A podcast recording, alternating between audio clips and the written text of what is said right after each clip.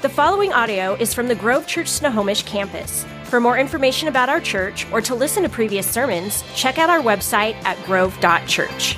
Well, today we're wrapping up our, our series, Life Multiplied. We've been talking about this series, and in this series, we've been talking a lot about what does it mean to live a life that's on purpose or to live the life more abundantly. As Jesus said, I came to give you life and life to the full or life more abundantly. And today, as we wrap up this series, the final topic today we're talking about is finances. And I want to encourage you today that if you have a Bible or you have a notepad, I want to encourage you to take notes on the content that I'm going to be speaking from today because I really do believe this will be the most helpful conversation about giving and finances that you will ever hear in a church experience. And the reason why is because last summer I went onto a, a, a cohort conference thing where the entire weekend was about generosity and finances. And I felt like for the first time in my life, it was explained to me in a way that actually made a lot of sense. And I think light bulbs will be able to go off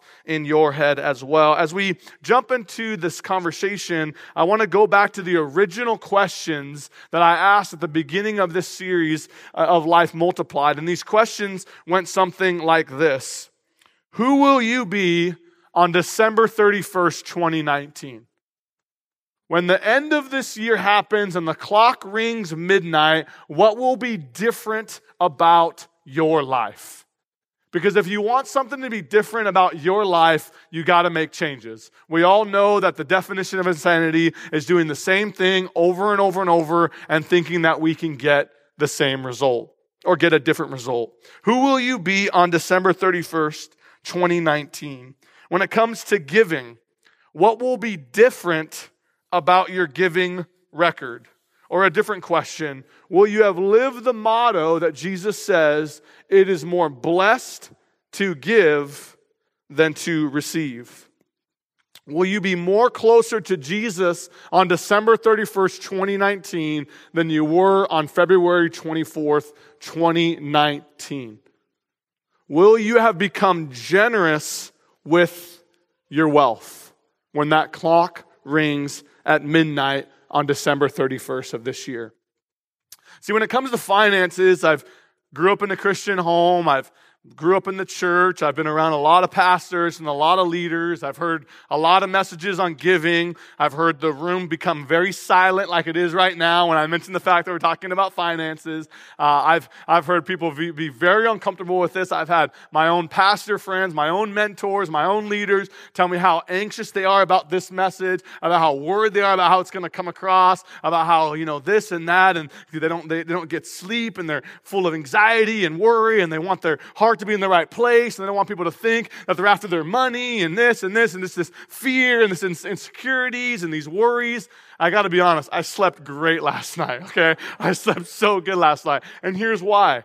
As much as this conversation can be a difficult one, as much as churches are known for abusing the conversation of finances, or maybe you came from a church or have a bad experience with the topic of giving and finances and wealth, as much as those stories are out there, I just want to be honest with you. Those situations are not where I come from. Those situations have not happened to me. In fact, I've worked for a church now for close to 10 years that every year gives thousands of dollars away to missions, is always in the black, and has always been financially stable for years now, where there's integrity and character and things are done appropriately week in and year in and year out. And so for me, as much as this topic may be very uncomfortable for some, as much as maybe finances have been used to manipulate people or have been used to abuse people or take advantage of people, or as much as, you know, the church can be known for some of these things, which is unfortunate. And I, I that's you. I, I honestly, my heart is that God will touch your heart and reveal to you his character and nature. Ultimately, this conversation is not uncomfortable for me. Because here's what I know I know that God wants to do something in your heart and in my heart. I know that there's something about this topic and about what Jesus said when he said in the Gospels, where your treasure is, there your heart will be also. Where your treasure is, there your heart will be also. And I believe with all of my heart that more than me wanting your wealth, God wants your heart. More than the church wanting your money, God wants your heart. In fact, one person came to Jesus one time and said, Hey, what is the greatest commandment? What did Jesus say? To love the Lord God your heart, with all of your heart, with all of your soul, with all of your mind, with all of your strength, and to love your neighbor as yourself. On these two commandments, all the law and the prophets can be summed up on these two commandments. Jesus said, Where your treasure is, there your heart will be also. Jesus also said that it is more blessed to give than to receive. And yet, time and time again, as I've grown up in church most of my life and I've heard messages on the topic of finances and giving, not only is the pastor scared, not only is he worried, not only is there uneasiness in the room, but it's such a sad topic. There's no joy in it. There's just so much fear and insecurity. And I want to encourage you today this should be a joyful topic. In fact, if you give and you give regularly and you've seen God bless you in your finances and in your family, then I would believe today you should be shouting amen. I believe today, if you've seen the benefits of what you can do when you live with a heart of giving, I believe today you're going to be like, man, that was the best message I've ever heard. Why? Because you're living it. It's only for people who get uncomfortable with these conversations who are not really living it. And I want to encourage you today, by God's grace, you're going to leave today living it, or at least be challenged to live it. Jesus said it was more blessed to give than to receive. And I don't need to convince you of this if you're a parent. In fact, I got two sweet little girls, Lydia and June. And I joke around all the time, but the truth is, they own me, okay? They own me. They own every part of my life, okay? And sometimes I want to give them back, okay? But they own me. Especially Lydia right now. She's in my bed every night, coughing in my face, and I love it, okay? I'm barely getting any sleep, and I love it. But they own me. And one of the best things about having kids, when they earn it, but sometimes even when they don't earn it, especially at Christmas time, is giving to your kids.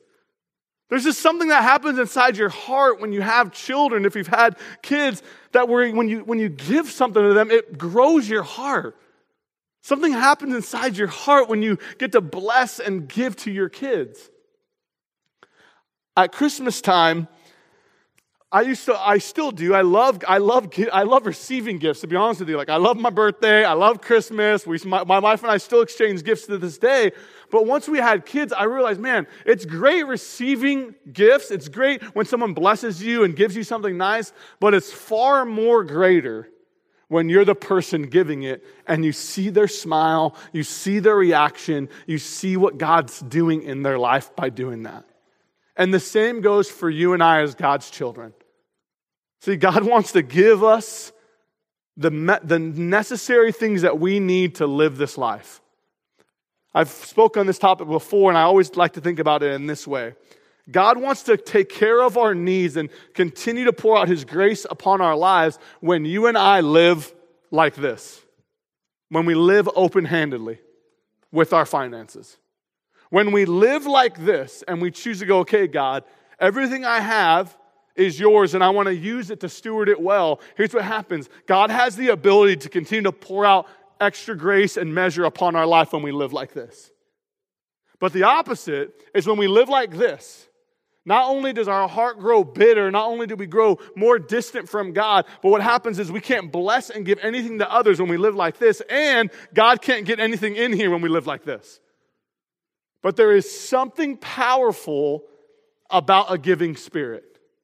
There is something powerful when you realize, wow, God, everything I have is a gift from you, and I just get to use it for your glory and your purposes. That's a powerful reality. For the sake of time today, the Bible is full of so much stuff about giving. For the sake of time today, I'm only going to talk about what Jesus said about money. Because I think some people go, well, you know, the tithes in the Old Testament, but we don't see it in the New. Or, well, Paul said these things, but Jesus said these things. And I want to tell you, man, there are so many conversations. We could do a whole series on finances and giving and talk about all these different things. I'm just going to primarily focus on what Jesus had to say about giving. And then I'm going to get super practical and talk about what has changed my life when it comes to the topic of money and finances. But I think for the sake of this topic and today, let's pray for God's word. So, why don't you bow your heads with me? God, I thank you today that this can be a joyful topic. God, we don't have to be nervous. We don't have to deal with insecurity or fear. I thank you, God, even now. It is your Holy Spirit that is speaking and drawing people to you, God. And Lord, we know this to be true. You're a giving God. For God so loved the world that he gave his one and only Son. And I pray today, God, it wouldn't be, God, how amazing my words are, because they're not. It would be the words of your holy scriptures that speak to us once again when it comes to the topic of our wealth and our finances. Do it once again in all of our hearts today, God. In your good name we pray. Amen. If you're taking notes, number one, Jesus' disciples serve God, not money. If you're taking notes, point number one Jesus' disciples serve God, not money. In Luke 16, 1 through 15, in the parable of the shrewd manager, Jesus teaches us that it's impossible to serve two masters. We have to make a choice. And it's imperative that his disciples make God, not money, the ultimate priority of our lives. Jesus clearly teaches us through this story that we are stewards or managers to everything we have, meaning we should hold on to Jesus and let everything else be used by him. Jesus' disciples are called to serve God and not money. In fact, at one point, there was a guy that came to Jesus. He was the rich young ruler, and he said, Jesus, what must I do to inherit eternal life? And Jesus said, Well, you should do this thing and this thing and this. And he did all these things. He said, Well, Jesus, I've done all these things. And the person, and Jesus said, Okay, well, then you should sell everything that you have and give all your possessions away to the poor. Anybody remember this story and what happens? The rich young ruler walks away sorrowful because he had great wealth. See, the issue for the rich young ruler was not that he wasn't following the things that God wanted him to follow. The issue for the rich young ruler was that the one thing that God wanted was his heart, and the one thing in the way of his heart was his wealth. We cannot serve both God and money. We have to serve either one or the other. Number, number two here, if you're taking notes, Jesus' disciples give inconspicuously, not publicly. In Matthew 6, 1 through 4, Jesus teaches us an aspect of how to give. The context addresses the issue of how to act in such a way that God rewards one's religious activities of giving, prayer, and fasting. The disciples' motives are key. In verses 2 through 4, he addresses giving as a religious activity and teaches that God rewards one's giving when it's a private, personal matter between the giver and God, as opposed to a public display to win the praise of men. See, we don't, we don't give to get popular. We, we don't give to make it a public display. In fact, we don't give so that other people will notice. In fact, I know of people in this room that have earned the right and love to give to people and are very generous with their wealth. But the reason why I know that is because they've done that to me personally, not because they make a show of it.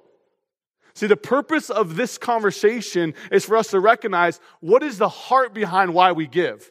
If the heart behind why we give is so so that the pastor or the pastors or the leaders of the church know that you give, we're giving out of the wrong heart. If the purpose of why we give is so other people know that we do those things, other people know that we're generous, and they see what we do, we're doing it out of the wrong heart.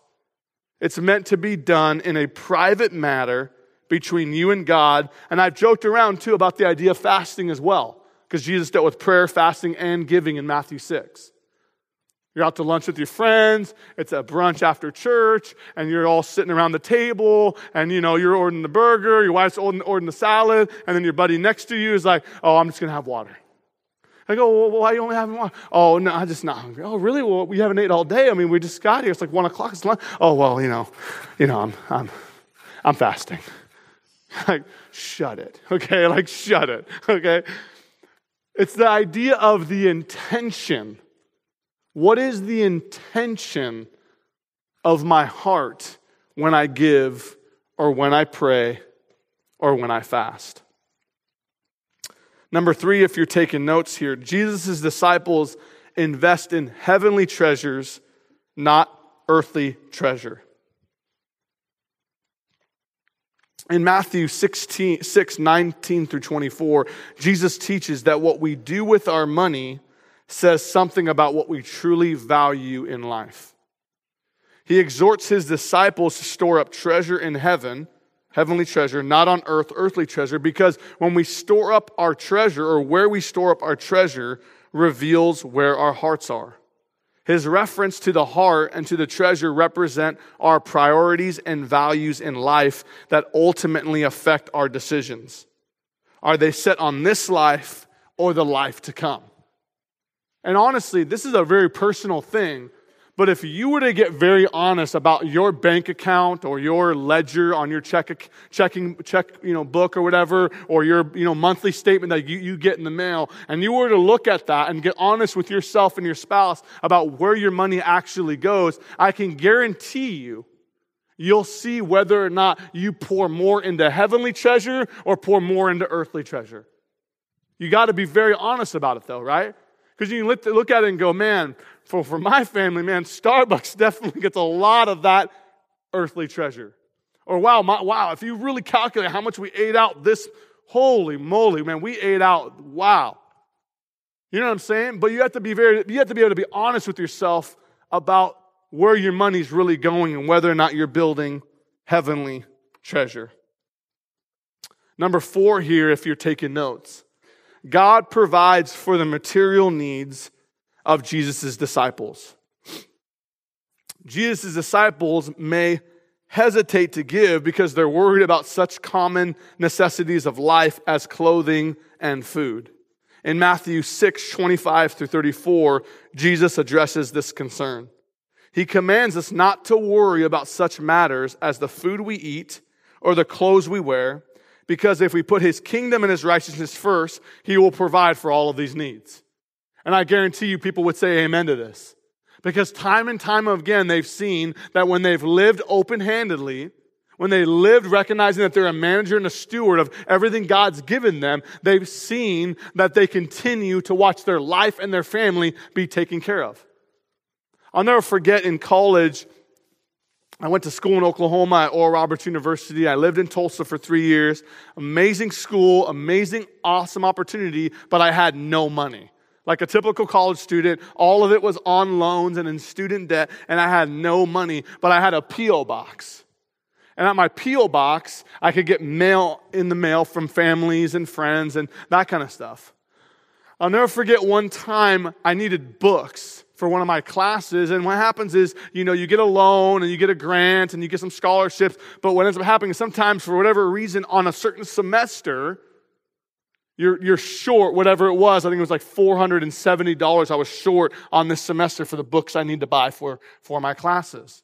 And I, I never forget going, man, God, all my life, other than now that I don't work and I'm in school, all my life, God, I've been faithful. I've given. You've taken care of me. You've taken care of my needs. Now I have all this debt. I don't know how you're going to do that down the road. That's a different story for a different day. I'll tell you how God took care of that. But all of a sudden, I'm like, God, I just need this $470. I'll never forget going to my P.O. box. I'm like, God, maybe somebody sent me something in the mail or something. Some family member count me out. And I opened my P.O. box and it was absolutely nothing in the mail. Okay? It's like, totally, God does not provide for his disciples. Okay? So I'm like, okay, God, I guess you're not hearing my prayer today. But I'll never forget the day of the class is when I got into the first class and the professor's going, okay, here's the syllabus and the books and all that kind of stuff. And I remember leaving all my classes that day, walking by the bookstore, freaking out about what I was going to do because uh, I needed these books and the classes started. I needed them. I'm like, okay, God, I'll just go check the P.O. box maybe one more time. Maybe somebody gave half or something. And I forget, I went to that, that thing. There was one little envelope in there and it was a letter from my grandma. I spoke about my grandma a few months back. It was a letter from my grandma.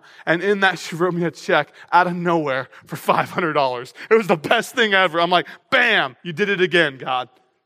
And that's just one. Honestly, that is one of hundreds of stories where God has taken care of our needs. Now, now hear what I'm saying. It's not that I always have what I want, okay, because there's a lot of things I want. I'm talking about my needs.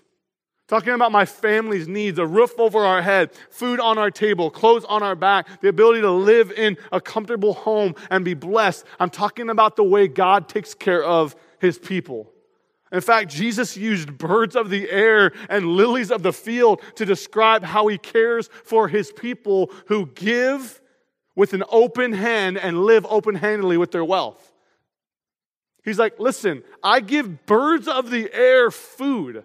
I grow the lilies of the field. If I do those simple things in life that you see every single day, how much more will God take care of you when you live open handedly, trusting God with your finances? Can I hear an amen? God provides for the material needs of his disciples. Number five here, if you're taking notes, a couple more for you, and then we're going to get super practical. Jesus' disciples, number five here, give in proportion to what they have. Mark 12, 41 through 44 tells the famous story of how on one occasion the rich were giving large amounts of money to the temple treasure, whereas a poor widow gave only two small coins worth little. Jesus uses this offering of the poor woman to address another key aspect of giving how much one should give. In this story, Jesus teaches that the amount one gives should be in proportion to what one has. More is expected from those who have more, less is expected from those who have less. The goal, though, is that you give out of what you do have. See, a lot of times as a young person, you know, you may only get like an allowance of $20 a week. And you're like, wow, that's really high in your family. Maybe you get $10 or $5. So there's not a lot of money to your name right now as a student or a young person. But I would encourage you that even as a young person, a student or a child, you can begin to learn the principle okay, I got $20, God. Well, I can live like this and buy all of it, get my Wendy's and my Sonic and my rock stars. Or I can go, okay, you know, maybe I don't need the rock stars. In fact, you don't. You don't need the rock stars, okay? But I can use that $20 and I can, I can give something of that to God. No, it's not a lot in my eyes, in my mind. I make a lot more money than $20, but in your mind, it's huge. But as parents and as leaders over our families, if we can begin to teach our kids to even now at this young of an age learn to live like this, when they grow older and they grow wiser, they begin to learn that everything is not mine, everything is actually ours. Wow, man, this is so good. Okay, well, we'll move on here. Last one for you. Jesus' disciples opt for giving over receiving. Talked about this just a minute ago. Using Jesus' words, Paul reveals in Acts 20 35 what our attitude toward giving should be. Paul tells us that Christ believed it is more blessed to give than to receive. The blessing in our lives come not from what we get, but from what we give. I can try to convince you of it. I can try to sell you on it. I can try to get you to believe that this is true. But I guarantee you, you got to first start living it. You can only live it. If you begin to live it, I guarantee you, you'll see it. If you can be honest today and go, you know what, Andrew, man, I really live like this. In fact, out of any topic in this Life Multiply series, I hate that you dealt with this one because I, am really like this. If I'm being fully honest, I believe it's mine. I work hard for it. It's mine. I don't want anybody touching it, especially not the church, because for whatever reason, I don't trust you or the church. Can I tell you right now that one of the greatest things you can begin to do by the power of the Holy Spirit is just move one finger to open up and watch what God does. Because for some, it's going to be that step.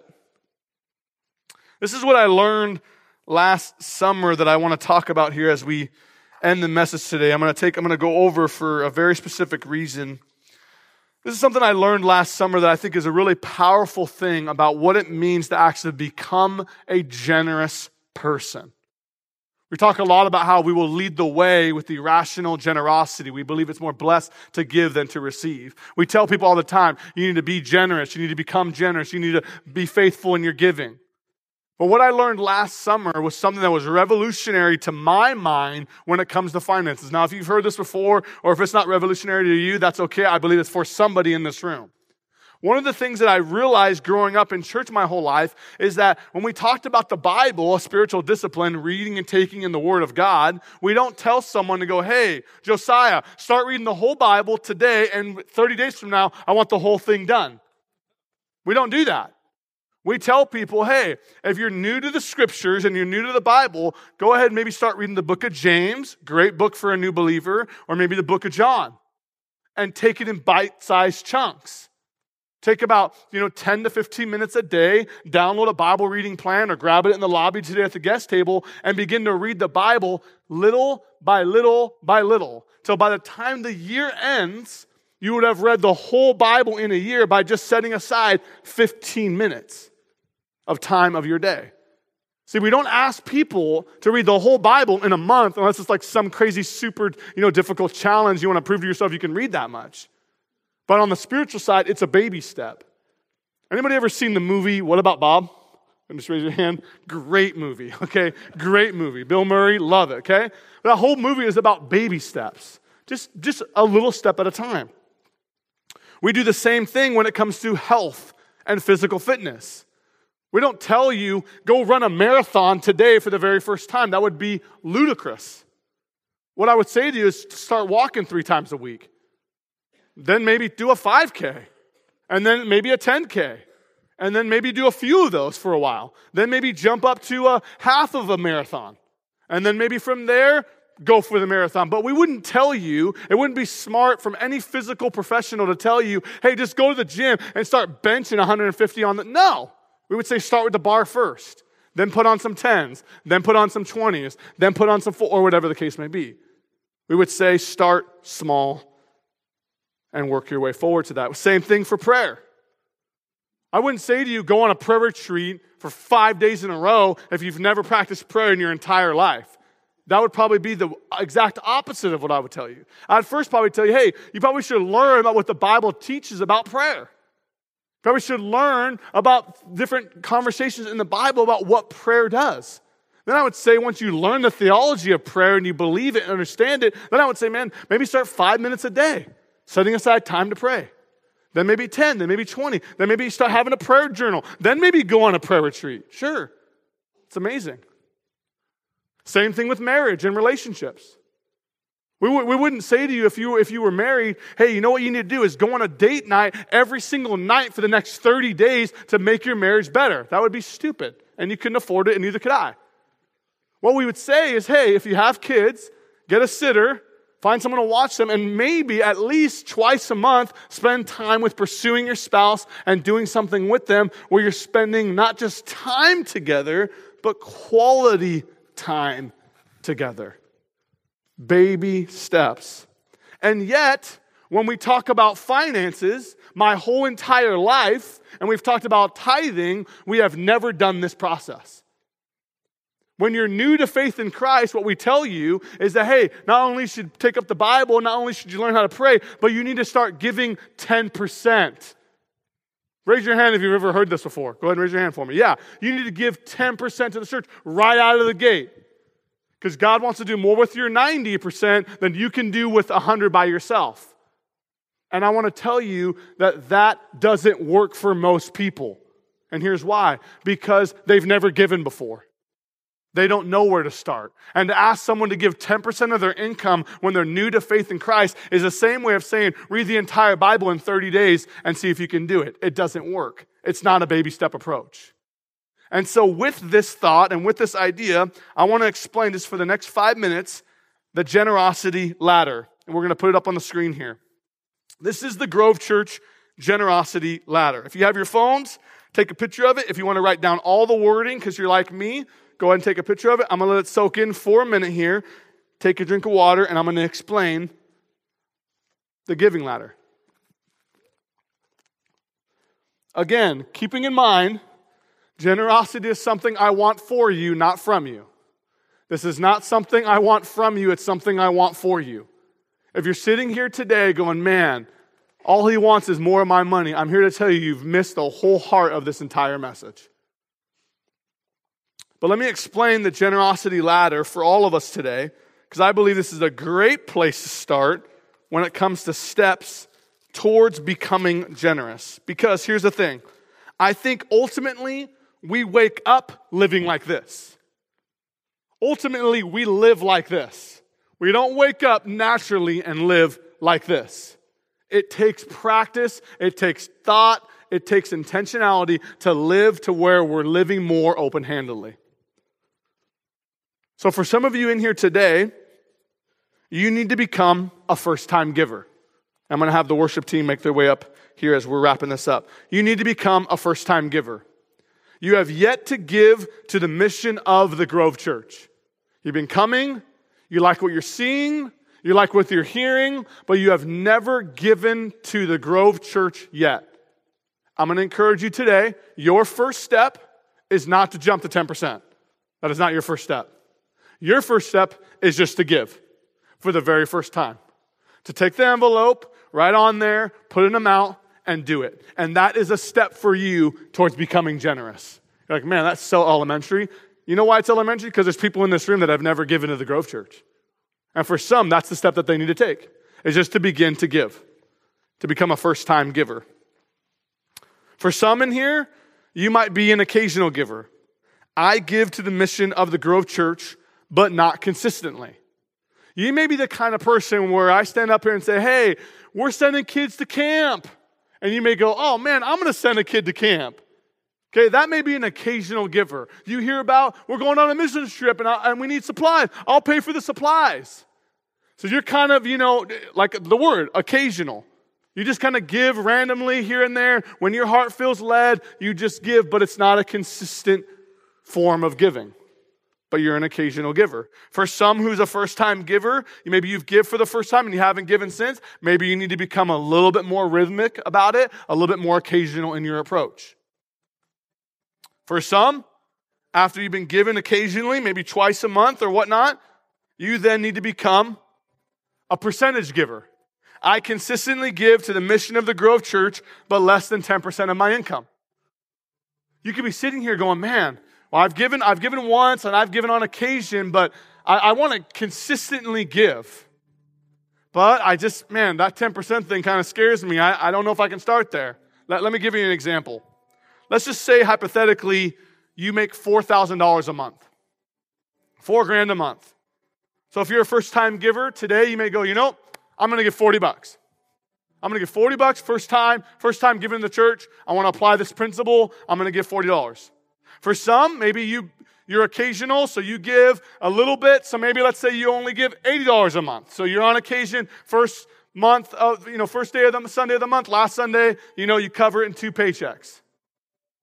Then for some, you can go, you know what? I want to become that percentage giver, but that 10% kind of scares me. With this example of four grand a month, I'm, I'm going to start giving 8% of my money a month. I'm going to give $320 a month.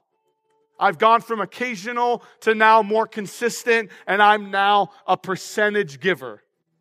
I'm not at the 10, I'm at a 5, I'm at a 4, I'm at a 6, I'm at an 8, but I'm moving along the way. I'm taking the necessary steps that God's asking me to to become a person that is generous. Is this making sense? I'm moving along on this journey. For some here today, you go, you know, I've been, I've been given 5, 6%, 7%. Well, then your step may need to be the tithing step. What the Bible talks about setting aside 10% of your income. So you make four grand a month, $400 per month that goes to the mission and value of the Grove Church. And for some of you, maybe you've been doing this for years. Praise God for that. For some of you, you have never started in this step or any of these steps, but you want to get there. And I'm telling you, this is how you become generous. This is how you become a generous person. This is, these are the steps to where if you're living like this, you, you begin to pry one at a time the open hand to become generous in your giving. Now, do I believe with all my heart that if you start right at 10% out of the gate, that God's going to bless you abundantly? Yeah, I do believe that. But I don't believe that's where you have to start. I believe you can start somewhere and then watch what God will do. The last one, where you become irrational, where you give beyond my tithe to the mission of the Grove Church. This is where I want to make a very important distinction here, and I'm going to pray for the Holy Spirit to tell you what step you need to take. A lot of times we go, hey, if you want to give to camp, let's go ahead and write a check and, and sponsor kids to camp. And what some people think is like, okay, well, I give my 10%, but now what I'm going to do is I'm going to not give my 10% and I'm going to give to camp instead. That's not what we're talking about here. There is a difference between the tithe, a tenth, that goes to the mission and vision that helps make the Grove Church happen. And anything above that goes to missions, goes to camp sponsorships, goes to benevolence. It's always above, which we consider an offering or a special offering above the 10%. Now, if I'm being honest today, as I wrap this up today and we pray and I have the Holy Spirit speak to you, if I'm being honest, you're like, well, Andrew, where are you at? What, what, what, how do you live? If I'm being perfectly honest, for the most part, I'm in the tithing category, and I've been that way most of my life. My wife and I have given for years 10%, never below that. That's where God is always, we believe that where, where God calls us and blesses us, we give to that church. Now, have there been moments where it gets irrational and we go above that? Yeah. But is it consistent? Am I a consistently generous person? I'm not there yet. I'm not. And God's working in my heart, revealing to me, okay, Andrew, what else can you do? Okay, you, you, you, you meet this bar, but what else can you do? Why? Not because the church needs more of my money, not because I want to prove to people that I am so gen- no, because God wants my heart. And he wants me to eliminate whatever it is in my heart in order for him to have it. So I want to give you a moment here today by the power of the Holy Spirit. I'm going to read this verse to you here. I'm not going to ask you to give today. Obviously, we do the giving every week. I'm not asking you to think about what to give. I'm asking you to consider what step you're on.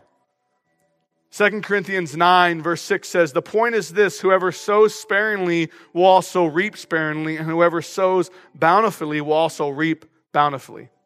Each one must give as he has made up his mind not reluctantly or under compulsion, for God loves a cheerful giver. This is not manipulation. This is not compulsion. When we do the giving today, I'm not asking you to give unless you're already prepared to do so. What I'm going to ask you to do in just a minute, to bow your heads and to close your eyes, I'm going to count to three, and I believe the Holy Spirit's going to tell you what step you need to take on here. What step along this generosity ladder God is calling you to take. Would you bow your heads with me here today? with every head bowed and every eyes closed, just when I count to three, I believe the Holy Spirit's going to speak to you about what step you need to take in giving to the mission of the Grove Church. It'll be for you and you only. And the Holy Spirit will speak to you.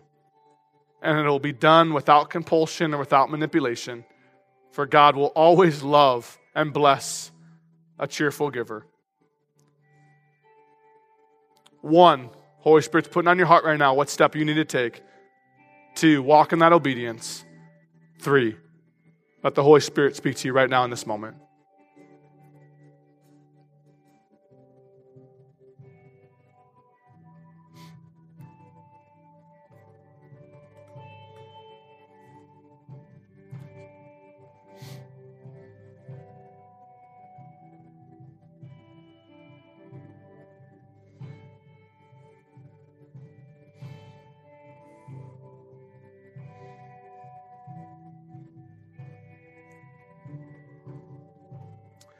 And God, I pray right now more than anything, Lord, that we would surrender our hearts to you fully.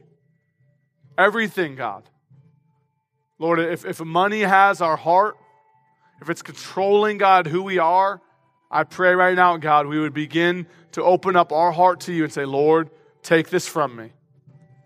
Cause me to become generous. I want to live for you. I want to be obedient to what you've called me to do. Do it once again in every heart today, God. In your good name we pray. Amen. Thank you for listening to the Grove Church Snohomish Sermon Podcast. If you want to keep up with us, like us on Facebook, Instagram, or visit our website at grove.church.